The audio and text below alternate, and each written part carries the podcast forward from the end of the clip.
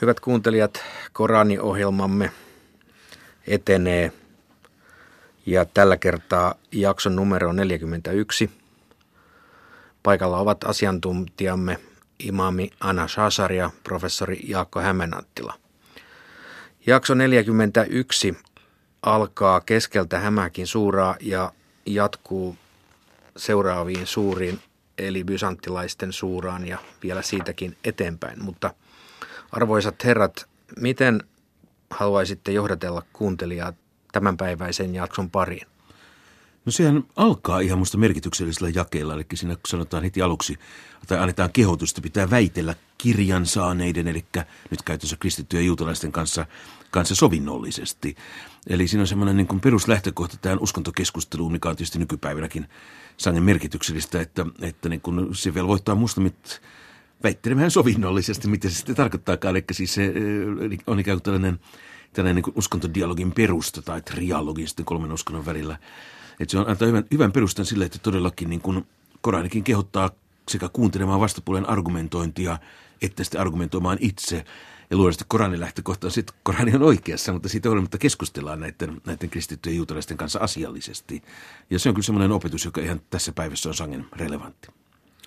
Sen jaken loppuosa, niin että mihin perustuu tämä Eli usko samaan Jumalaan, joka lähetti kirjoitukset sekä meille että heille. Ja olemme alistuneet Jumalalle. Että tämä on, tämä on se ää, lähtökohta, mikä voi yhdistää. Ää, niin että Jumala lähetti kirjan aikaisemmin kansoja lähetti tämän kirjan, niin sitten miksi ei sovinnollisesti ja miksi ei hyvällä tavalla keskustella, jotta päästään oikeaan, koska se on se tavoite, kaikkien tavoite loppujen lopuksi. Kristillisellä puolellahan puhutaan myöskin mm. paljon siitä, että onko mm. islamin ja kristinusko Jumala sama. Ja musta tosiaan tuo Koranin asenne, joka lähtee siitä, että kun se Jumala sama on, että sitten ehkä erot mitä on, niin ne ovat sitten muualla kuin siitä että Jumalasta puhuttaessa. Että se ajattelun kohde on kyllä sama, että kyllä kristityt ja muslimit ajattelevat sitä samaa Jumalaa, mutta sitten he näkevät sen ihmisenä vähän eri tavalla ja selkeä voidaan sitten sivistyneesti keskustella siitä, että, että kumman näkemys on se parempi vai voidaanko molemmatkin jotenkin sovittaa yhteen, mutta että se olisi todella outoa sanoa, että olisi niin ikään kuin eri Jumala näillä kahdella uskonnolla. Sitten seuraavaksi on jae 48 ja siinähän yksi profeton ominaisuuksista ennen Koranin saantia niin oli, että hän, hän oli lukutaidoton, että ei, ei osannut lukea eikä kirjoittaa kirja eikä ollut, ollut oppinut mitään sellaista.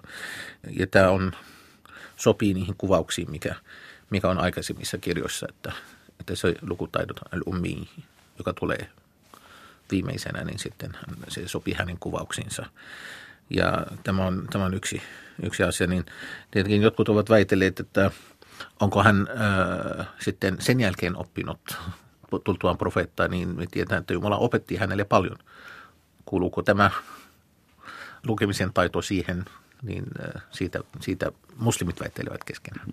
Tutkijat väittelevät myös aika paljon siitä, koska Arabian niemimaalla osattiin kirjoittaa, mutta kyllä se oli se verran harvinainen ja poikkeuksellinen taito, että ajatus siitä, että joku mek- mekkalainen olisi noin vaan osannut lukea siinä sanan nykyisessä merkityksessä, että voi lukea niin kuin paksun kirjan, niin kyllä sitä pidetään, niin kuin tutkijat pitää aika epätodennäköisenä. Että toinen kysymys on sitten se tietysti, että pystyykö kirjoittamaan niin kuin nimensä ja jonkun kauppakuitin tai pientä muistiinpanoa johonkin, mutta kyllä tutkijat on vahvasti sitä mieltä, että profeetta Muhammed on ollut sellainen niin nykystandardeilla ajateltuna niin kuin todellakin lukutaidoton, että hän on ehkä osannut juuri kirjoittaa, sitä emme tiedä, mutta ei missään nimessä siellä tule sujuvasti. Tässä suurassa suuren lopussa on, on pari kohtaa tietenkin, eh, jos, jos muistaa Jumalan ominaisuuksista, Jumalan uskosta Jumalaan, niin sitten on keskustelu siinä suuran lopussa. Ja se, se päättyy merkittävällä äh, tavalla. Ne, jotka kilvoittelevat meissä, jahadu fina, käytän sana jihad tässä, eli, eli tekevät kaiken kyvynsä, jotta löytäisivät meitä, löytäisivät Jumala, niin Jumala johdattaa heitä. Mutta jos joku ei vaan, että ei etsi Jumala, ei halua uskoa, ei, ei ole etsimässä, niin miten hän saa johdatusta. Ymmärsikö siis oikein, että sana jihad tarkoittaa niin kuin henkilökohtaista kilvoittelua tässä siis yhteydessä? Jihad tarkoittaa kaikenlaista kilvoittelua, että toki se voi olla kilvoittelua sitten tietyissä tilanteissa se on kilvoittelu esimerkiksi islamin alueen puolustamiseksi ulkoista hyökkääjää vastaan. Ja silloin sitä kilvoitellaan tavallaan silloin, silloin aseellisesti, mutta, mutta ikään kuin se perusmerkitys on, on yleensäkin vain kilvoittelu. Ja sama pätee arabian kielen, mm. kielen nykyäänkin, että siis siellä on ollut, ollut jihadeja lukutaidon puolesta Egyptissä mm. muutama vuosi sitten. Ja tosiaan tässä merkityksessä se on sitten tämä laajempi, laajempi mm. sydämen jihad, eli, eli itsekilvoittelu. Eli, eli, eli jihad on kaiken kyvyn antaminen jonkun asian tähden niin mikä tahansa asia, niin, ja joista pieni osa kuuluu tuohon sotilaalliseen, mutta kuitenkin suurin osa on itsensä vastaan, omia haluja vastaan, kärsivällisyyden ylläpitämiseksi, etsinnän ylläpitämiseksi, kun etsi Jumala jonkun asian oppimisen tähden, niin hän, se henkilö, kun, kun hän pitää koko ajan se yllä tätä toimintaa, että saisi opittua, niin kaikki tämä on on nimeltään jihad. Ja tämä on se suurin osa jihadista. Niin aseellinen on aika, aika pieni, niin sanotaan se pikku jihad on se aseellinen, mutta se suuri jihad on tämä kilvoittelu kaikissa merkityksissä. Varsin olennainen huomio nykyisen keskustelun kannalta. Ja. Siirtykäämme eteenpäin pysanttilaisten suuraan. Siinä on heti ensimmäisissä sanoissa jotakin hyvin mielenkiintoista. Tässä on kaiketi kysymys tuon ajan suurvaltapolitiikasta. Kyllä joo, se on mielenkiintoinen jae tuo, tuo bysanttilaisten, eli ruumin suuran toinen jae, se sana ruuman on tuossa, tuossa vaiheessa tarkoittanut silloisia roomalaisia, eli niitä, mitä meni, mitä me bysanttilaisiksi tätä nykyään. Ja tämä on Koranissa hyvin harvoja tällaisia selkeitä viittauksia maailman tapahtumiin, siis ne ovat tavasti tällaisia hyvin yleisiä, niin kuin maailman luominen tai tuomionpäivä tai, tai sitten tällaisia, tällaisia yle, yleisiä niin kuin ihmistyyppeihin liittyviä että epäuskovat tekevät näin ja uskovat tekevät noin. Mutta aika harvoin sellaisia kohtia, joissa asiat voidaan liittää siihen historialliseen kontekstiinsa 600-luvulla. Ja tämä on yksi, eli, eli 600-luvun semmoinen suurelta politiikan akseli oli, oli Byzantti ja sitten Sasanidien Persia. Ja siinähän käytiin pitkiä pitkiä sotia, siis se sota kesti vuosisatoja oikeastaan, ei yhtäjaksoisena, mutta niin kuin aina silloin tällöin leimahti uudelleen ja sitten vuoron perään saatiin voittoja ja sitten puolestaan menetettiin asemat ja Mielenkiintoinen todistuskappale siitä, että Arabien niemimaallakin on sitten tiedetty, että mitä, mitä siellä kaukana horisontin takana tapahtuu. Että siellä on jonkinlaista suurvaltojen kahinointia ja kähinöintiä. Ja sitten tietysti että arabien kielen kannalta on sikäli mielenkiintoinen, että tässä on kaksi lukutapaa, jossa riippuen siitä, miten vokalisoidaan sana, joka voidaan lukea joko rolibat tai ralabat. Se voidaan lukea myöskin joko passiivina, bysanttilaiset on voitettu, mutta se on myöskin varianttilukutapa lukea se aktiivisessa bysanttilaiset ovat voittaneet. Ja sitten vastaavasti seuraavassa jakkeessa todetaan, että sitten se kääntää, että sitten jatkossa käykin toisinpäin. Muut yleinen lukutapa on tämä, että bysanttilaiset on voitettu. Mutta tämä suura kokonaisuutena, niin eh, sen, se on mekanainen suura, sen tarkoitus on vahvistaa uskoa. Ja sen takia tässä ensimmäisenä asiana oli semmoinen ennuste tulevasta, joka toteutui jo profeetan elämän aikana. Eli, eli näin tuli tapahtumaan ja näin todella tapahtui. Niin tämä oli yksi. Eh, ja siihen liittyy, että kun sanotaan, että silloin uskovat tulevat iloitsemaan, niin sen takia ei sovi sitä, sitä aktiivimuotoa, että bysantalaiset olisivat voittaneet, ei, vaan todella ne olisivat hävinneet ja näin historiallisesti tapahtui. Ja sitten muutaman vuoden kuluttua he tulivat voittamaan. Ja silloin uskovat iloitsevat. Miksi? Koska bysantilaiset edustivat sitä kirjan kansaa, joka katsotaan uskoville läheisenä. Ja sen takia he, heidän voitto on suotuisampi kuin persialaisten voitto siihen aikaan, joka oli pakanallinen. Niin sen, sen takia niin tulee se ilo siitä voitosta, vaikka muslimit itse eivät ole voittajia, he ovat mekassa mutta silti iloitsevat siitä. Ja siinä löytyy sitten sen jälkeen nämä ää, jakeet, jotka kertovat ää, Jumalan merkeistä maailmassa, maailmankaikeudessa, niin että, että ää, joidenkin jakeiden jälkeen tai esimerkkien jälkeen kehotetaan, että nämä ovat niille, jotka pohtivat toisia, niille, joilla on tieto tai, tai tieteilijöille, toiset niille, jotka vain kuuntelevat, eli joka, jokaiselle ihmiselle ja niin edelleen, toisille, jotka ajattelevat – ja se esimerkki sopii jokaisen ymmärryskyvyn tasolle niin, että oppineille on siinä syvemmät, kuten, kuten esimerkiksi näiden värin ja kielen erovaisuus ihmisten välillä pitää olla tieteilijä, joka, joka tietäisi, että miksi ihmiset puhuvat eri kielillä. Niin, eli eivät tavalliset ihmiset pohdi, pohdi sitä syvemmin tai tiedä, miksi, miksi näin on, kunnes lähdetään tarkemmin ajattelemaan, miksi näin on ja millä tavalla se ajatusprosessi, kielen muodostusprosessi menee. Niin, ja että se on erilainen myös ihmisten välillä, että eri kielten välillä, miten se prosessi tulee. Niin kaikki nämä on, on tämmöisiä pohdinta uskon vahvistamisen kannalta tärkeitä. Aivan. Haluatteko tästä tämän jakson loppupuolelta pysanttilaisten suuren lopusta tai, tai sitten seuraavasta Lukmanin suuren alusta nostaa vielä joitakin näkökohtia esiin? No siinä on yksi teema, joka esiintyy kyllä Koranissa usein, mutta mä luulen, että me ei ole täällä siitä juurikaan puhuttu. Nimittäin, nimittäin tässä kun puhutellaan profetta Muhammedia ja todetaan jakeessa 52 tässä pysanttilaisten suuressa, että, että sinä et saa kuolleita kuulemaan, etkä kuuroja, jos he kääntyvät pois – ja, ja että ei voi johdattaa sokeita eksyksissä. Kun joskus huomaan, että puhutaan, puhutaan sellaista asiasta kuin pakkokäännytykset, että niitähän islamissa, islamissa ei koskaan ollut tällä valloituskaudella, eli arabijoukot kiistämättä vallottivat nuo alueet, alueet sieltä Espanjasta, Espanjasta Induksella asti sadassa vuodessa, mutta se paikallinen väestö säilytti uskontonsa. Ja tuo, tuo ajatus siitä, että Korani on tarjottu johdetukseksi, mutta ihmisellä on se vapaa tahto joko ottaa se vastaan tai olla ottamatta – niin se on aika perustavaa laatua oleva ja myöskin vaikuttanut paljon islamin myöhemmässä historiassa. Kiitoksia. Vetäydymme kuuntelemaan päivän tekstiä. Väitelkää kirjan saaneiden kanssa sovinnollisesti. Tämä ei koske niitä, jotka tekevät väärin. Ja sanokaa. Me uskomme siihen, mitä meille on lähetetty ja mitä teille on lähetetty. Meidän Jumalamme ja teidän Jumalanne on yksi ja me alistumme hänelle. Näin me olemme lähettäneet sinulle kirjan ja ne, joille me olemme aiemmin antaneet kirjan, uskovat siihen ja osa muistakin ihmisistä uskoo siihen. Vain uskottomat kieltävät merkkimme. Et sinä aikaisemmin ole lukenut mitään kirjaa, etkä osannut kirjoittaa sellaista omin käsin. Silloinhan turhan puhujat vasta epäilisivätkin. Nämä ovat selkeitä merkkejä niiden mielestä, joille on annettu tieto. Vain väärintekijät kieltävät merkkimme. He sanovat. Miksi hänen herransa ei ole lähettänyt hänelle merkkejään? Sano. Merkit ovat Jumalan hallussa. Minä olen vain selkeä varoittaja. Eikö heille riitä, että me olemme lähettäneet sinulle kirjan, jota heille luetaan? Uskoville siinä on armo ja muistutus.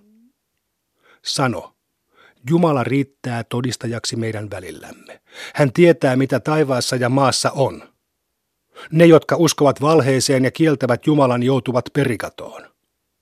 He kiirehtivät sinulta rangaistusta. Ellei määräaikaa olisi asetettu, rangaistus kohtaisikin jo heidät, mutta nyt se kohtaa heidät yllättäen heidän huomaamattaan. He kiirehtivät sinulta rangaistusta. Kyllä helvetti vielä nielee uskottomat sisäänsä. Sinä päivänä rangaistus peittää heidät ylhäältä ja heidän jalkojensa alta ja Jumala sanoo, maistakaa nyt tekojenne hedelmiä. Palvojani, jotka uskotte. Minun maani on laaja. Minua teidän tulee palvoa. Jokainen sielu joutuu maistamaan kuolemaa ja sitten teidät tuodaan luoksemme. Niiden, jotka uskovat ja tekevät hyviä töitä, me annamme käydä sisään paratiisin majoihin, jotka on rakennettu puron partaalle ja joissa he saavat asua ikuisesti. Suloinen on hyväntekijöiden palkka. Niiden, jotka ovat kärsivällisiä ja luottavat Herraansa. Kuinka monia eläimiä onkaan, joita sinä et ruoki, vaan jotka Jumala ruokkii samoin kuin teidät? Hän on kuuleva, tietävä. Jos kysyt heiltä, kuka on luonut taivaan ja maan ja pannut auringon ja kuun kulkemaan radallaan, he vastaavat, Jumala. Kuinka he sitten ovat niin nurinkurisia? Jumala antaa viljalti tai niukalti elantoa, kenelle palvelijoistaan tahtoo. Jumala on kaikki tietävä. Jos kysyt heiltä, kuka lähettää sateen taivaasta ja virvoittaa sillä Martaan maan, he vastaavat, Jumala. Sano, kunnia Jumalalle mutta useimmat heistä eivät tiedä. Tämän puoleinen elämä on vain leikkiä ja huvitusta, mutta tuon puoleinen asumus on todellinen elämä. Kumpa he vain tietäisivät. Kun he matkustavat laivassa, he rukoilevat yksin Jumalaa, mutta kun hän tuo heidät turvaan maihin, he palvovat muita hänen rinnallaan. Olkoot kiittämättömiä siitä, mitä olemme heille antaneet, ja nauttikoot hetken, kyllä he saavat vielä tietää. Eivätkö he näe, että me olemme määränneet pyhäkön suojelluksi alueeksi, mutta että sen ulkopuolella ihmiset menettävät henkensä väkivaltaisesti? Valheeseenko he uskovat, mutta kieltävät Jumalan armon? Kuka on pahempi väärintekijä kuin se, joka sepittää Jumalasta valheita tai kieltää totuuden, kun se näytetään hänelle? Eikö helvetissä olekin sija uskottomille? Me ohjaamme tiellemme ne, jotka kilvoittelevat meidän vuoksemme. Jumala on hyvän tekijöiden kanssa. 30. Bysanttilaisten suura. Jumalan armeliaan armahtajan nimeen. ALM. Bysanttilaiset on voitettu aivan lähellä, mutta tappionsa jälkeen he vielä voittavat muutaman vuoden kuluttua. Ratkaisu on Jumalan vallassa ennen ja jälkeen. Silloin uskovat iloitsevat Jumalan avusta. Hän auttaa ketä tahtoo. Hän on mahtava, armollinen. Tämän Jumala on luvannut eikä hän riko lupaustaan, mutta useimmat ihmiset ovat tietämättömiä. He tuntevat tämän puoleisen, näkyvän elämän, mutta tuon puoleisesta he eivät välitä. Eivätkö he siis itse ajattele? Jumala tosiaan loi määräajaksi taivaan ja maan ja kaiken, mitä niiden välillä on, mutta monet ihmiset eivät usko kohtaavansa Herraansa. Eivätkö he ole kiertäneet maita ja nähneet, kuinka aikaisempien ihmisten on käynyt? He olivat väkevämpiä ja viljelivät maata ja rakensivat heitä enemmän. Sitten lähettiläät tulivat heidän luokseen ja esittivät selkeät todisteet. Jumala ei tehnyt heille vääryyttä, vaan he tekivät sitä itselleen.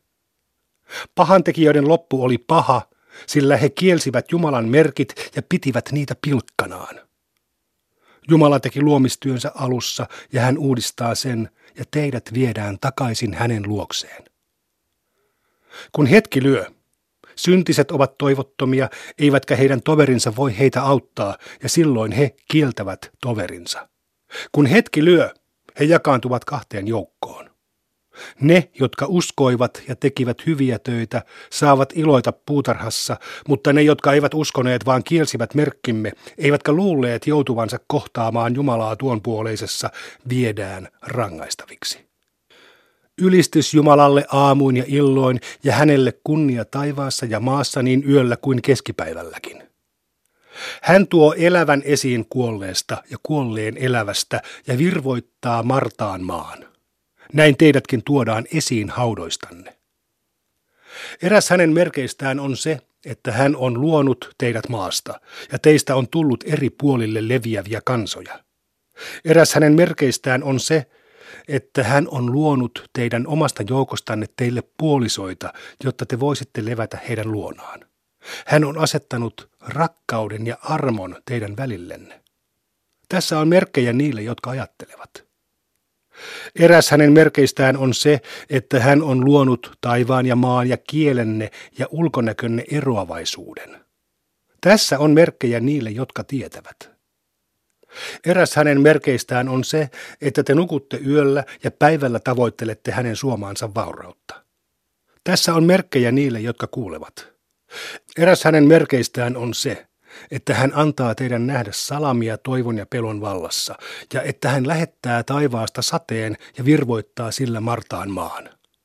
Tässä on merkkejä niille, jotka tajuavat. Eräs hänen merkeistään on se, että taivas ja maa noudattavat hänen käskyjään, ja kun hän sitten kutsuu teidät maan alta, teidät tuodaan esiin. Hänelle kuuluu kaikki, mitä on taivaassa ja maassa. Kaikki tottelee häntä. Hän on luonut alussa ja hän uudistaa luomistyönsä. Tämä on hänelle helppoa. Hänelle kuuluu ylhäisin vertauskuva taivaassa ja maassa. Hän on mahtava, viisas. Hän on esittänyt vertauksen teistä itsestänne. Ovatko orjanne tasavertaisia kumppaneitanne siinä omaisuudessa, jonka olemme teille antaneet, niin että pelkäisitte heitä kuin toisianne? Näin me selitämme merkit ajatteleville ihmisille. Väärintekijät vain seuraavat halujaan vailla tietoa. Kukapa voisi johdattaa sitä, jonka Jumala eksyttää? Ei hänellä ole auttajaa. Pysy siis uskossasi Hanifina sen luonnon mukaan, jonka Jumala on luonut ihmisille. Jumalan luomistyötä ei voi muuttaa. Tämä on suora uskonto, mutta useimmat ihmiset ovat tietämättömiä.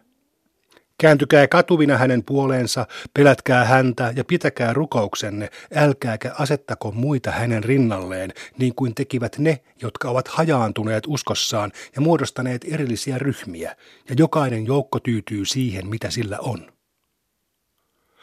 Kun onnettomuus kohtaa ihmisiä, he rukoilevat Herraansa ja kääntyvät katuvina hänen puoleensa. Mutta kun hän antaa heidän maistaa armoaan, osa heistä palvoo muita jumalia Herransa rinnalla. Olkoot vain kiittämättömiä siitä, mitä olemme heille antaneet. Nauttikaa hetki, kyllä te vielä saatte tietää. Olemmeko me muka lähettäneet heidän luvan palvoa toisia hänen rinnallaan? Kun annamme ihmisten maistaa armoa, he iloitsevat siitä. Mutta jos onnettomuus kohtaa heitä heidän omien tekojensa vuoksi, he ovat aivan epätoivon vallassa. Eivätkö he näe, kuinka Jumala antaa viljalti tai niukalti elantoa kenelle tahtoo? Tässä on merkkejä uskoville. Anna sukulaiselle, köyhälle ja matkustavalle hänen oikeudenmukainen osansa. Tämä on parasta niille, jotka tavoittelevat Jumalan suosiota. Heidän käy hyvin. Jos te annatte lainan, jotta se kasvaisi korkoa ihmisten omaisuudessa, ei se kasva korkoa Jumalan luona – mutta jotka antavat almuja Jumalan suosiota tavoitellen, saavat kaksinkertaisen palkan. Jumala on teidät luonut. Hän elättää teidät, antaa teidän kuolla ja herättää jälleen henkiin. Voisiko joku teidän kumppaneistanne tehdä mitään näistä? Jumala on ylistetty ja niiden yläpuolella, joita he asettavat hänen rinnalleen. Ihmisten tekojen takia maa ja meri ovat turmeluksen vallassa. Näin Jumala antaa heidän maistaa tekojensa hedelmiä, jotta he kääntyisivät takaisin. Sano.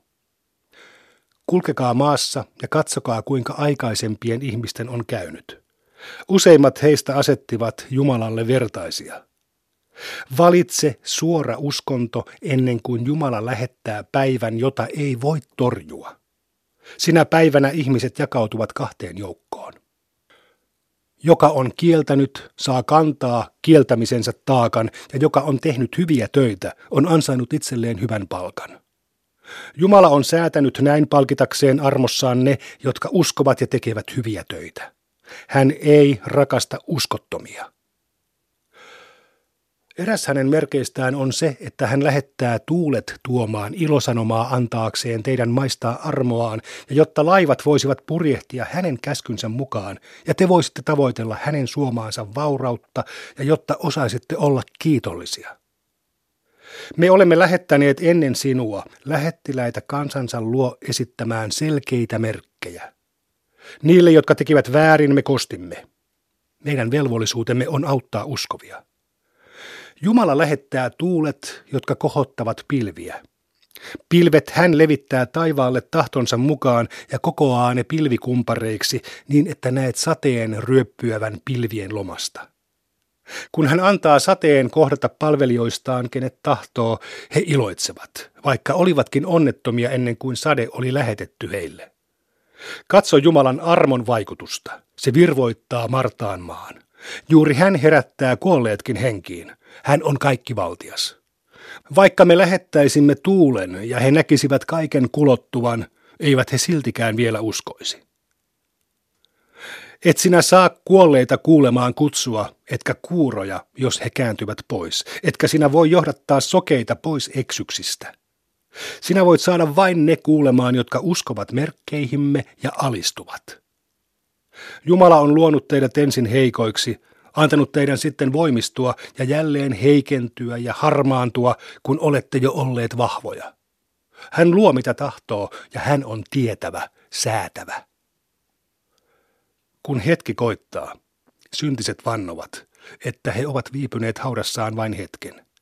Näin nurinkurisia he ovat.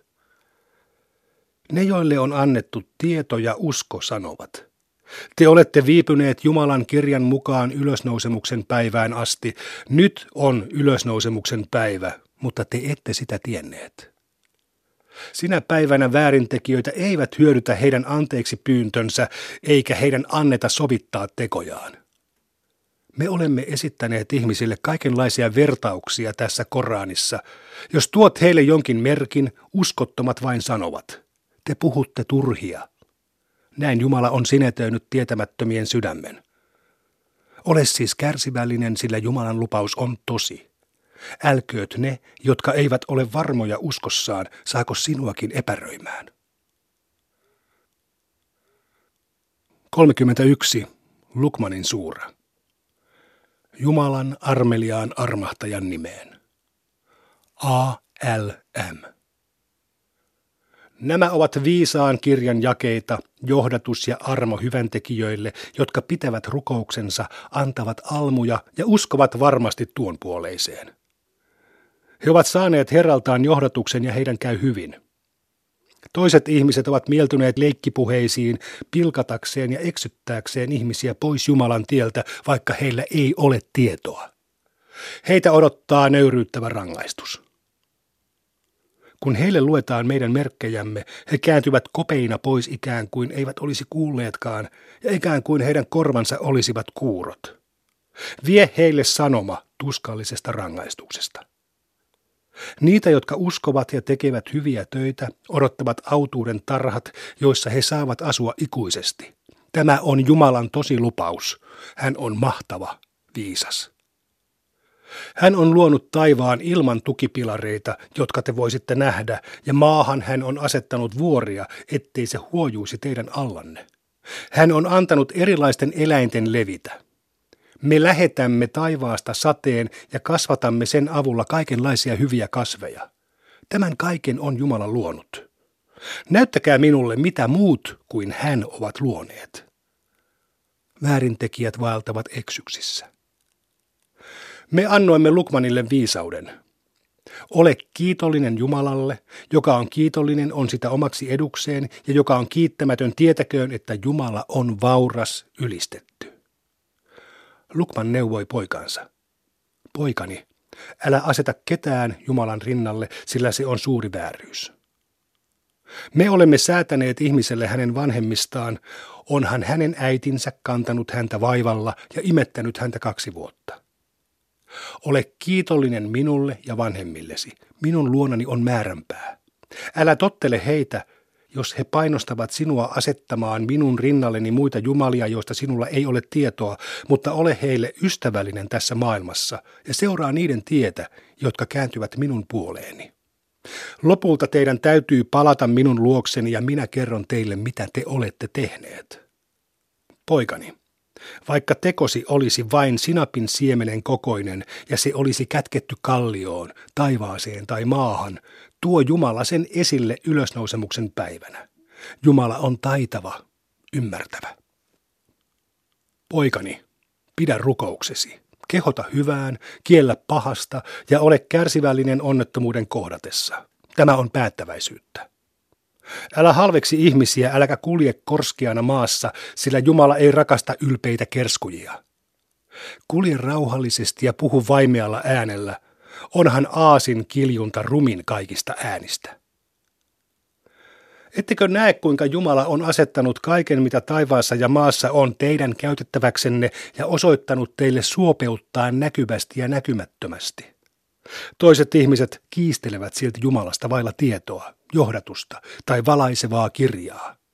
Heille sanotaan, noudattakaa sitä, minkä Jumala on lähettänyt. He vastaavat, ei, me noudatamme sitä, mitä olemme nähneet isiemme noudattavan. Entäpä jos saatana on kutsunut heidän isiään tulen rangaistukseen?